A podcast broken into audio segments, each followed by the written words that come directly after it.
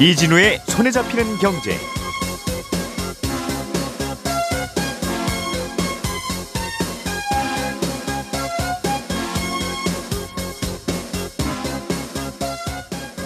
안녕하십니까 이진우입니다.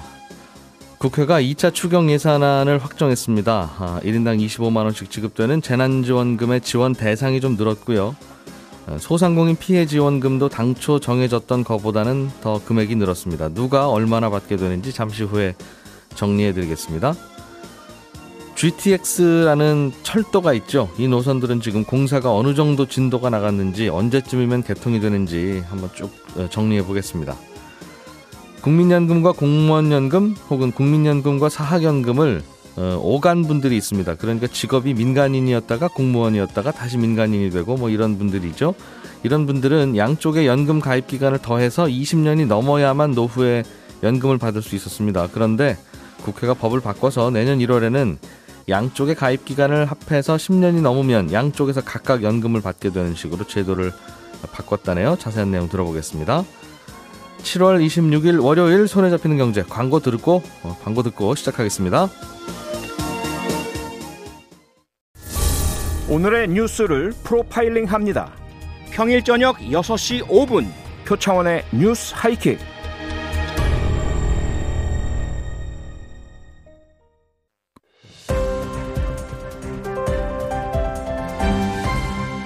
이진우의 손에 잡히는 경제. 예, 중요한 경제 뉴스들 정리해 드립니다. 김현우 행복자산관리연구소장 그리고 손에 잡히는 경제 박세훈 작가님, 고란 경제 전문 기자님 세 분 나오셨습니다. 어서 오세요. 안녕하세요. 연습을 좀 하셨군요. 네. 예. 고 기자님, 2차 추가 경정 예산안이 본회의를 통과했는데 이런저런 많은 내용들이 들어있지만 일단 국민들이 관심 있는 건 재난지원금 어떻게 주기로 한 거냐. 네. 아, 이거예요. 이제 확실히 정해진 겁니까? 오늘 말씀해 주신 게 최종이에요?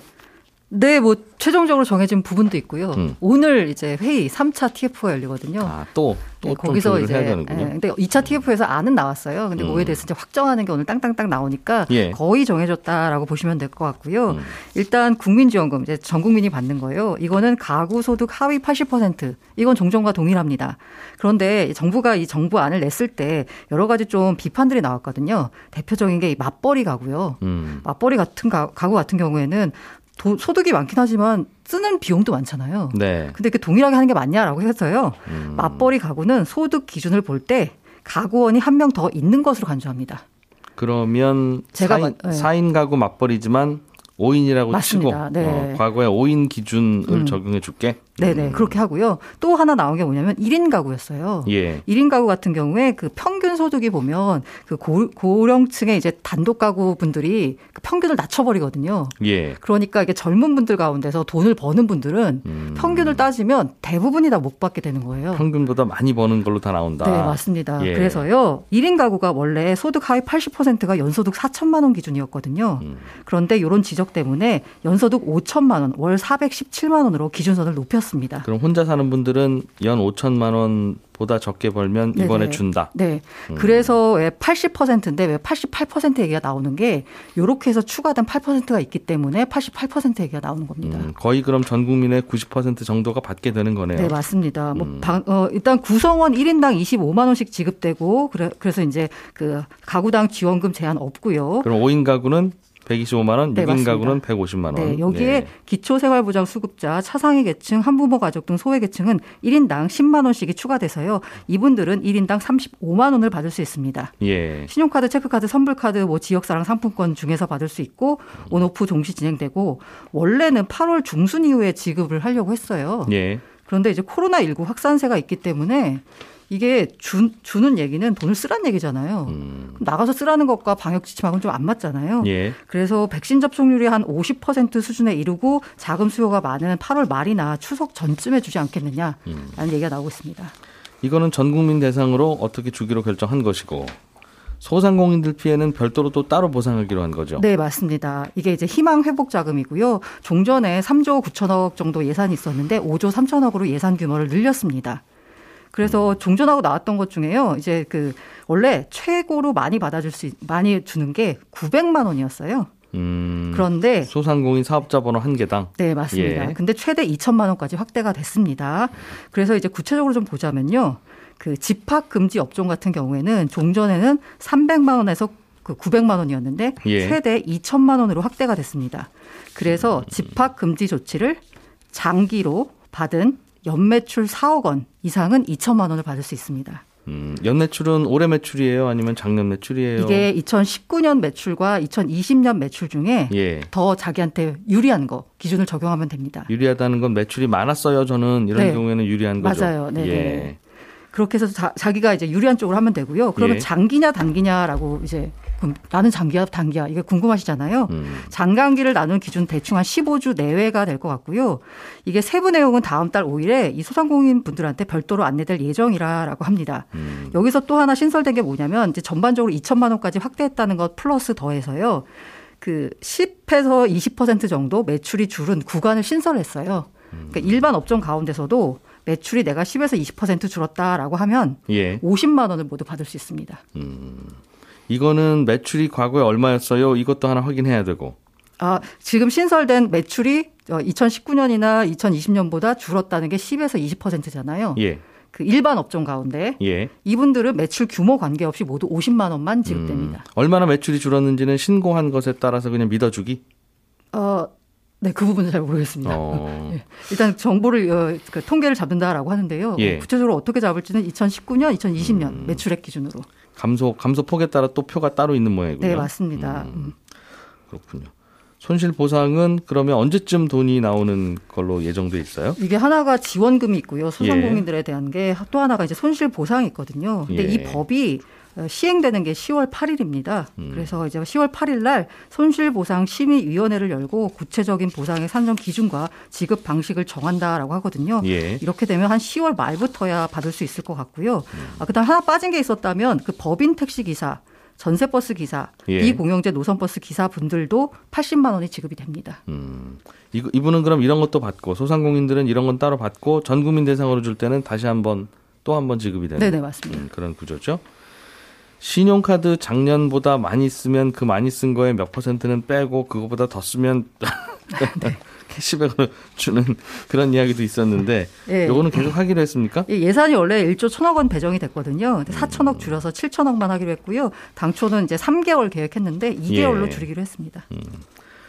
그리고 나서 상위 그럼 상위 한 12% 정도가 전 국민 대상에서는 빠질 텐데 88% 준다고 하니까 네. 이거는 고소득인 경우에는 빠지는 거고 소득은 좀 낮지만 아유 저분들은 뭐 이렇게 집이 비싼 집이 있어. 이제 이런 분들, 그런 분들도 빼는 거예요 이번에 제가 안정해졌다라고 하는 부분이 바로 이 부분인데요. 예. 대충 아는 나왔는데 건강보험 직장 가입자 중에서 공시가격 15억, 이게 시세로 약 21억 정도 됩니다. 예 넘는 집을 소유하거나 연 금융소득이 2천만 원 이상이면 음. 지원금 지급 대상에서 제외합니다. 이른바 이제 금수저를 이제 배제하겠다라는 거고요. 참고로 금융소득 기준 2천만 원 이상이 되려면요. 음. 대충 한 연 1.5% 수익 내는 예금에 넣었다라고 하면 13억 예. 4천만 원 정도 있는 겁니다. 이거에 대한 별 다른 이야기는 좀 없습니까? 뭐 이것저것 불만이 있는 분들도 있을 거고 뭐 이렇게 나누죠 문제 이런 경우도 있을 거고 논란거리가 남아 있는 게 혹시 있으면 또 바뀔 수 있으니까 이게 언제나 나오는 건데요. 선별 지급하다 보면 일단 국민지원금 관련돼서는 87.8% 정도거든요. 예 그러면 이, 어, 이게 이제 그 1인 가구, 맞벌이 가구 때문에 문제가 제기된 건데 그럼에도 11% 불만 남아 있는 게 일부에서는 이거 이제 독신세 아니냐라는 말이 나오고 있어요. 사실 그 3, 40대 중에 아직까지 결혼 안 하는 분들 같은 경우에는 이 연차가 좀 되니까 돈을 더 많이 받거든요. 예. 이분들은 어차피 내야 되는데 이분들 불만이 자기들은 돈만 내고 받는 혜택은 없다. 라는 겁니다. 음. 이제 그 맞벌이 같은 경우에도요, 이제 불만이 뭐냐면 공시 가격이 10억 원이 되지 않는다라고 하면 맞벌이로 8,600만 만원 버는 자가 주택을 보유한 사람이 음. 그렇지 않은 사람보다 지난 지난 지원금 받는 게 말이 되느냐? 예. 라는 건데 이거는 기준을 정하다 보니까 어쩔 수 없이 나오는 거고요. 시가 21억 이상은 안 준다고 하는데 네. 그럼 시가 20억 5천만 원은 맞아요. 낼름 네. 받는 게 네. 맞냐? 뭐 네, 이런 맞습니다. 거예요? 네. 그 희망 회복 자금 관련돼서도 일단 늘기는 했는데 그래도 부족하다는 거예요. 어, 그건 너무 당연할 것 같고요. 그다음에 매출액 기준으로 지원금에 차등 두는 건 업종 형평성에 맞지 않는다라는 얘기가 나오고 있는 게 이게 어떤 업종은 매장 면적을 굉장히 넓게 확보해야지 매출이 많이 나오는 업종 있잖아요. 예. 예. 근데 어떤 업종은 매장 면적이 좁아도 매출이 많이 나오는 게 있어요. 음. 그러면 매장 면적이 넓어야 되는 업종은 사실 고정 비용이 더 많이 들어가잖아요. 근데 이렇게 업종 간에 형평성 없이 일괄적으로 주는 게 맞느냐라는 얘기가 나오고 있고요. 과거 매출이 얼마였으면 많이 주는 건데 네. 어, 그리고 손실- 그만큼 네네. 고통받지는 않았을 수 있다. 네, 손실 보상과 관련돼서는 왜 소급 적용을 하지 않느냐 이런 불만이 계속 나오고 있습니다. 음. 이 참고로요 건보 기준은요 6월 기준으로 봅니다. 직장인 건보 기준은요. 그건 무슨 말씀이에요? 아, 6월 그 기준. 아까 제가 말씀드릴 때 80%가 네. 어디냐라고 봤을 때요. 하위 80%를 기준을 볼 때 6월 건강보험료 납부 정보를 가지고 하위 80인지 아닌지를 평가를 합니다. 음, 그 말은 그럼 작년 소득으로 본다는 겁니까? 재작년 소득으로 본다는 걸까요? 그 6월 자영업 같은 경우에는 예. 이렇게 된다면 재작년 소득이 재작년. 소득 기준으로 예, 그래서 그게 하위 상위를 결정한다. 그렇죠. 가장 큰 문제인 건데요. 음. 재작년 2019년에는 아시다시피 코로나 전이니까요. 그때 건보료를 기준으로 한다면은 음. 예, 조금 문제가 있겠죠. 그렇군요. 결국은 선별이냐 보편이냐를 가지고 결국 이제 선별해서 일부만 빼주기로 했는데 여전히 아 이렇게 할 거면 굳이 다 주지 제라는 말도 여전히 있을 것 같고 어, 사실 처음에 선별하자는 이유가 그래서 매우 어려운 분들만 좀 줍- 줍시다 하위 뭐 한 40%를 드린다든가 그런 식의 주장이었는데 하위 뭐 90% 이러면 사실은 사실상 다 주는 선별의 그런 식으로 끌어올리니까 이제 선별의 의미가 줄어드는 거죠. 네. 자, 박세훈 작가가 준비해 오신 소식 듣겠습니다. 네. GTX라는 열차는 이거는 어, 열차이긴 한데 네. 부동산 뉴스에서 자꾸 등장하는 네. 어, 노선이에요. 이건 네. 어떻게 좀 진행이 되고 있는지 이걸 좀 알고 싶은데 네. 말만 있고 어디까지 되는지는 잘 모르니까 네. 정리를 좀 해주시죠. 어, 일단 절차가 어떻게 되냐면 예비 타당성 조사를 먼저 하는 게 첫 걸음. 여기서 통과가 되면 그 노선 짓는 데 들어가는 비용을 정부가 낼 거냐 아니면 민간 사업자가 낼 거냐 어, 요거 정해야 됩니다. 민간 사업자가 내는 걸로 결정되면 정부가 공고를 내고 이 사업에 참여할 민간 사업자 모여라 라고 공고를 하면 민간 사업자들이 모이겠죠. 예. 그러면 정부가 모인 사람들 중에 제안서를 보고 한 곳을 우선 협상 대상자로 정합니다. 다음에 우선 협상 대상자랑 이런저런 협상을 하고 협상이 되면 협약을 체결한 후에 그때 이제 착공공사 들어갑니다. 음, 민자다. 그렇습니다. 굉장히 네. 많은 과정과 절차를 거치게 돼 있습니다. 노선이 지금 몇 개 있죠? A, B, C, D. D. E는 E는 없습니까? 없습니다. D까지만. 아, D까지만 나온 거고. 네. A, B, C, D가 다 확정이 된 거예요? 아니면 뭐 확정된 것과 그냥 우리의 상상 속에 있는 거가 막 섞여 있는 겁니까? 노선은 확정이 됐고 예. 어, 이제 하나하나 공사 들어간 데가 있고 예. 들어가려고 준비하는 데가 있고 아. 예타는 그럼 다 통과됐으니까 우리 어, 확정됐다고 하는 거겠죠? 그렇습니다. 음, 지어도 된다. 네. 음. 진도 제일 많이 많이 많이 나간 건 뭐예요? A 노선입니다. A 노선은 수도권을 11시 방향에서 5시 방향으로 가로지르는 건데 예. 운정에서 동탄까지 달리고요. 운정에서 삼성까지 민간이 맡아서 하고 있고 삼성에서 동탄까지는 또 정부가 진행 중이에요. 아, 삼성 기준으로 위는 민간, 아래는, 아래는 정부. 정부. 예. 어디까지 진행이 됐냐면 정부가 진행 중인 거. 그러니까 아래쪽은 5월 말 기준 공정률이 43.5%, 음. 목표치가 42.6%니까 목표보다 여긴 좀 빨리 나가고 있어요. 예. 그런데 이제 민간에서 진행 중인 운정에서 삼성 구간 여기는 19년에 착공 들어가서 지금 터널 뚫고 있거든요. 음. 5월 말까지 계획이 19% 돼야 되는데 5월 말 현재 이게 가장 최신입니다. 16%까지만 진행이 됐습니다. 예. A 노선 같은 경우는 23년 12월에 개통하는 걸로 돼 있는데 이 계획에 따르면 운정에서 삼성까지가 올해 말까지 한 32% 나와야 되거든요. 예. 현재로서는 이게 지금 안 나오고 있는 겁니다. 좀 신도가. 늦어지고 있다. 네. 계획대로 되면 2013년 12월에 저기 파주 운정부터 아래 동탄까지는 쭉 다녀야 됩니다. 되는 것인데 네. 늦어지고 있습니다. 늦어지고는 있다는 거죠. 늦어지는 이유가 뭐예요? 두 가지 이슈가 있었어요. 하나는 내 집 밑으로 GTS 들어가는 게 싫다 하는 주민들의 반대가 있어서 요거 시행사랑 또 구- 이거 구청에서 인허가 내줘야 되는데 구청에서 인허가 안 내주는 바람에 행정심판 붙었거든요. 구청도 주민편 그렇습니다. 음, 그런 경우에는 네, 그래서 요거 해결하느라 시간이 걸렸는데 요건 해결돼서 지금 진행 중이고 예. 또 하나는 12월 말에 작년에 광화문 근처에서 조선시대 유적 발견됐어요. 지난주 금요일에 저희 김현우 소장이 설명해 줬잖아요. 공사하다가 아하. 유적 발견되면 일단 스톱. 그래서 스톱됐습니다. 음, 그래서 그- 어떻게 그게 할지 결정하는 GTX라는 게 굉장히 깊은 대심도를 네. 뚫고 지나간다고 들었는데 네. 그래도 거기서도 발견됐나 봐요. 그렇습니다. 그 위쪽으로 발견이 되는 바람에 음. 요거를 그대로 보존을 할 것이냐 아니면 이전해서 보존할 거냐 요거 상의하느라 시간이 꽤 걸렸어요. 그래서 이전 보존하는 걸로 결정이 됐고 그래서 이것도 진행 중입니다. 아. 예. 이 두 가지 이슈 때문에 조금 늦어지고 있어요. 그럼 다닐 때마다 툭툭 나오면 좀 그렇겠네요. 그죠? 그렇습니다. 그래서 23년 12월 말에 된다고 국토부는 계획은 하고 있어요. 그래서 물어봤어요. 정말 됩니까? 예. 라고 했더니 원론적인 답변입니다. 최선을 다하겠습니다. 음. 그런데 그거 말고 뭐 어떡하겠어요. 그렇습니다. 그죠? 그런데 이제 그래서 더- 다른 전문가들하고 얘기해 보니까 보통은 이런 철도 공사 같은 게 한 1, 2년 정도는 계획보다 늦어질 수밖에 없다. 이런저런 것들 때문에. 음. 그래서 예. 23년, 24년 6월쯤 A 노선은 될 거라고 보고 있습니다. 왜냐하면 시행사 계약서에 24년 6월로 돼 있거든요. 공사 마무리 시점이. 아 계약서에는 음 그럼 발표할 때도 그 계약서 발표를 네, 조금이라도 희망을 먼저 주면 또 빨리. 좋을 수 있으니까. 네. 예. 알겠습니다. A는 그렇게 되고 있고 네. B나 C는 어떻게 되고 있습니까? B나 C는 지금 착공도 못 하고 있어요. B는 수도권을 7시 방향에서 2시 방향으로 가로지르는 건데 그러니까 X자라고 하면 A하고 반대 대각선이죠. B는. 그렇습니다. 예. 지금 정부 돈으로 할지 민간 돈으로 할지 결정하는 단계입니다. 금요일 날 국토부랑 통화해 보니까 A 예. 노선처럼 어느 구간까지는 정부가 하고 어느 구간까지는 민간이 하는 걸로 결정은 됐는데 음. 정확히 어느 구간을 정부가 하고 민간이 할지는 아직은 밝힐 수 없는 단계라고 합니다. 예. 그러면 그게 결정되고 밝혀져야 착공을 하는 거죠? 그런가요?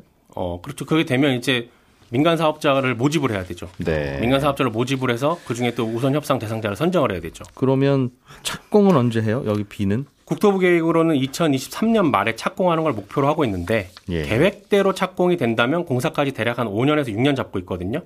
중간에 그 어떤 변수도 없다는 걸 가정할 때 네. 정말 빨라야 28년 말이나 돼야 이제 개통이 되는 겁니다. 2030년이네요, 거의. 거의 그렇습니다. 이게 그럼 민간이 하고 정부가 하고가 정해져 있다는 건 다 네, 정부 돈으로 하기에는 이거 수지 안 맞는다는 얘기일 것 같고요, 그죠? 네, 어, 그럼 민간도 본인이 생각하기에 수지가 맞는다고 해야 오케이 할 텐데 그렇습니다. 그게 될지 안 될지 잘 모르겠네요, 그거는.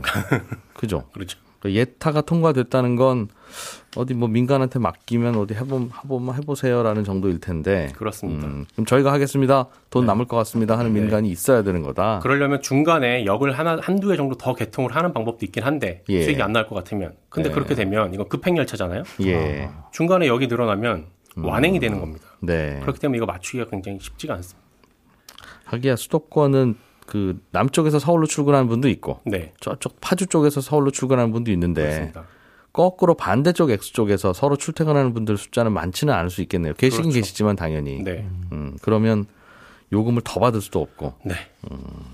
C 노선은 어떻게 되고 있습니까? 신호선은 수도권을 12시에서 6시로 가로지르는데 여기는 지금 민자로 진행이 12시 에서 되고 있습니다. 6시. 예. 네. 아, 우선 설명하는 건 또 처음이에요. 12시에서 6시. 네. 완전히 그럼 생일 케이크 자르듯이 북에서 남 북에서 정확하게 남으로. 일렬로 딱 가르지는 않는데 예. 대략 그런 느낌입니다. 네. 우선 협상 대상자 선정까지는 진도가 나갔어요. 여기는 음. 지난달 중순에 현대건설 컨소시엄으로 결정이 됐는데 국토부하고 현대건설하고 지금 협상에 들어가야 됩니다. 뭐 협상하냐면 정거장의 수는 몇 개로 할 거고 위치는 어떻게 할 거고 지하 터널 구조는 어떻게 할지 공사 방법은 어떻게 하고 운영 방식은 어떻게 할지 이런 걸 하나하나 다 협상을 해야 되는데 예. 이 협상하는데 시간이 꽤 걸려요. 보통 한 1년에서 1년 반 정도 걸린다는데 그러면 이제 시간이 너무 오래 걸리니까 이 시간을 최대한 좀 빨리 당기고 내년에는 착공에 들어가는 걸로 계획을 잡고 있긴 합니다. 국토부에서는. 그래서 내년에 착공에 들어가서 27년 말에는 개통을 하는 게 국토부의 목표입니다. 여기도 정거장의 수와 위치를 아직 안 정한 걸로 봐서는 이게 돈 남을 거냐 될 거냐 안 될 거냐에 대한 사업성 검토가 아직 안 끝났다는 뜻이기도 그렇습니다. 하겠네요. 그런 것도 있고요. 예. B 노선하고 C 노선 같은 경우에 그러니까 A 노선 같은 경우는 반대하는 쪽이 있다 그랬잖아요. 네. B랑 C에 우리도 넣어주세요 하는 쪽들도 꽤 있습니다. 우리도 서게 해주세요. 어, 그렇겠죠. 네. 서로 자기 집 앞에 비, GTX 서면 좋죠. 그렇죠. 예. 그러려면 이제 그 시행사에서 음. 이 이쪽에 역을 생겼을 때 경제성이 있나 없나 요거 계산 또 다 해야 되거든요. 그러면 예. 또 시간 걸립니다. 지금 이 GTX 노선 중심으로 해서 집값이 들썩들썩 하고 있어서 지난주부터 수도권 집값이 계속 오르고 있거든요. 어. 음, 부동산 얘기는 빼겠습니다. 음, 알겠어요. 이렇게 네. 오래 걸리는 거였구나. 그렇습니다. 그래서 정리하면 예. 진도 가장 빠른 건 A 노선. 이건 12, 이, 23년 12월. 그 다음으로 빠른 건 C 노선. 빠르면 27년 12월. 네. 진도 가장 느린 건 B 노선. 28년 12월. 근데 음. 철도공사는 한 1년 정도 늦게 완공되는 경우가 있으니까 예. 플러스 24년, 28년, 대략 한 30년 이 정도로 계산하면 되고 D 노선은 아예 제가 얘기도 안 했잖아요. 네. 예. 이거는 착공 언제 할지도 모르는 상황이라 음. 얘기 안 했습니다. 마- B나 C가 이러다가 착공 안 될 수도 있습니까? 지금은 아직 삽도 안 떴으니까 네. 계획만 서로 왔다 갔다 하니 에이 하지 마 이제 이렇게 될 수도 있을 거 아니겠어요. 그럴 가능성도 있죠. 어, 그리고 우선 협상 대상자 선정했다고 해도 협상 예. 대상자랑 얘기하다 협상 틀어지면 다시 민간 사업자 모집해야 되고 예. 민간 사업자 또 들어왔는데 또 틀어지면 또 안 되고 그러다 보면 하세월이고 뭐 이렇게 될 수도 있죠. 김현우 소장님, 예. 앞으로 국민연금하고 공무원연금을 합산해서 지급받을 수 있게 된다. 네. 이게 이제 국민이었다가 공무원이었다가 사실 공무원도 국민이긴 한데. 네, 네. 일반 민간인이었다가 예. 직업의 신분이 바뀌는 거죠. 이제 예. 공무원 연금, 사학 연금, 군인 연금 이런 것들을 직영연금이라고 하는데요. 예. 이런 연금들은 일단 연금을 받기 위해선 최소 가입 기간이 있죠. 음. 국민연금, 공무원연금, 사학연금은 현재는 10년 이상 가입을 해야 되고요. 예. 군인연금만 20년 이상 가입해야 연금을 받을 수 있는데 음. 그걸 다 채우기 전에 직장을 이직하는 경우 있잖아요. 예. 그런 경우에는 이제 노후 준비 연금에 이 타격이 있습니다. 그러니까 직업군인으로 예를 들어서 임관해서 한 15년 정도 근무하다가 나오게 되면 예. 이제 일반 직장 다니게 되면 국민연금을 제로부터 다시 부어야 되고 음흠. 기존에 15년 동안 일한 거는 싹 날아가 버리는 게 되기 때문에 군인연금은 15년만 근무했으면 안 줍니까? 네, 20년을 근무를 해야 아하. 가입을 해야 예, 지급을 해줍니다. 그래서 예. 아, 이런 경우에 이제 노후가 흔들릴 수 있다 해가지고 이걸 합산해서 20년 이상 붙게 되면은 음. 양쪽에서 연금을 각각 받도록 하자라고 하는 게 공적연금 연계제도인데 네. 아, 기존에도 이런 제도는 2009년부터 있었지만 아, 지금은 이제 10년으로 그걸 이 단축하자는 겁니다. 그런데 에, 기존에 이제 연금으로 못 받았던 건 그럼 사라지는 거냐? 그렇지는 않고 에, 대신 일시금으로만 받을 수 있었던 겁니다. 음, 그러니까 뭐 아예 냈던 걸 못 받는 건 아니고. 예, 예. 냈던 거를 그냥 아, 그거는 받는데 일시금. 아유 연금으로는 못 드려요. 라면 이제 한꺼번에 부었던 거에다 이자 살짝 쳐서 준다는 거죠. 네 그렇습니다. 어. 그럼 제도가 바뀌면 혜택 보는 분들은 예를 들면 어떤 분들입니까? 예전에는 혜- 이 혜택이 안 됐는데 새로 바뀌어서 되네 하는 분들이. 이게 언제까지 부을 수 있냐면 연금을 받기 전까지만 부을 수가 있어요. 예. 어, 그런데 연금을 받은, 받는 그 시점, 예를 들어 65세가 됐을 때, 아, 나는 좀더 부을 거야 라고 해서 이미 계속 가입을 할 수가 있는데 그 기간은 합쳐지지가 않거든요. 예를 들어서 그러니까 기존에 나는 5년 정도 일하고 나왔고, 국민연금으로 일한 게, 어, 더 붓고 싶은데, 아, 이게 꽉 차서 부어도 연금 수급 시기가 맞물려 가지고 20년을 못 채우는 경우가 있을 수가 있겠죠. 예. 어, 그런 경우에는 이게 10년으로 단축되게 되면 아, 그런 분들은 이제 조금 채우기가 수월해진다. 이런 점이 있습니다. 그러니까 어떤 연금이든 10년만 채우면 이제 주기로 했다. 예, 그렇게 보시면 되고 아 군인연금은 제외됩니다. 군인연금은 지금까지도 20년을 복무해야 주기 때문에 네. 군인연금 같은 경우는 연계를 하려면 합산 20년을 채워야 아, 연계해서 받을 수 있는 거는 마찬가지고 연금을 받을 때는 각각 기관에서 따로 나옵니다. 네, 청취자 이희숙님께서는 국민연금 10년 조금 못 부었고 사학연금 12년 부었다 되냐? 이 일단. 국민연금 수령하려면 10년을 채워야 되는데 8개월 부족하다고 하셨으니까 이거는 이미 계속 가입으로 가입을 하시고 사학연금 12년 연계되는 건 1월 이후에 10년 합산 10년으로 짧아지거든요. 그때 다시 봐야 될 것 같습니다. 11시 5분에 다시 오겠습니다.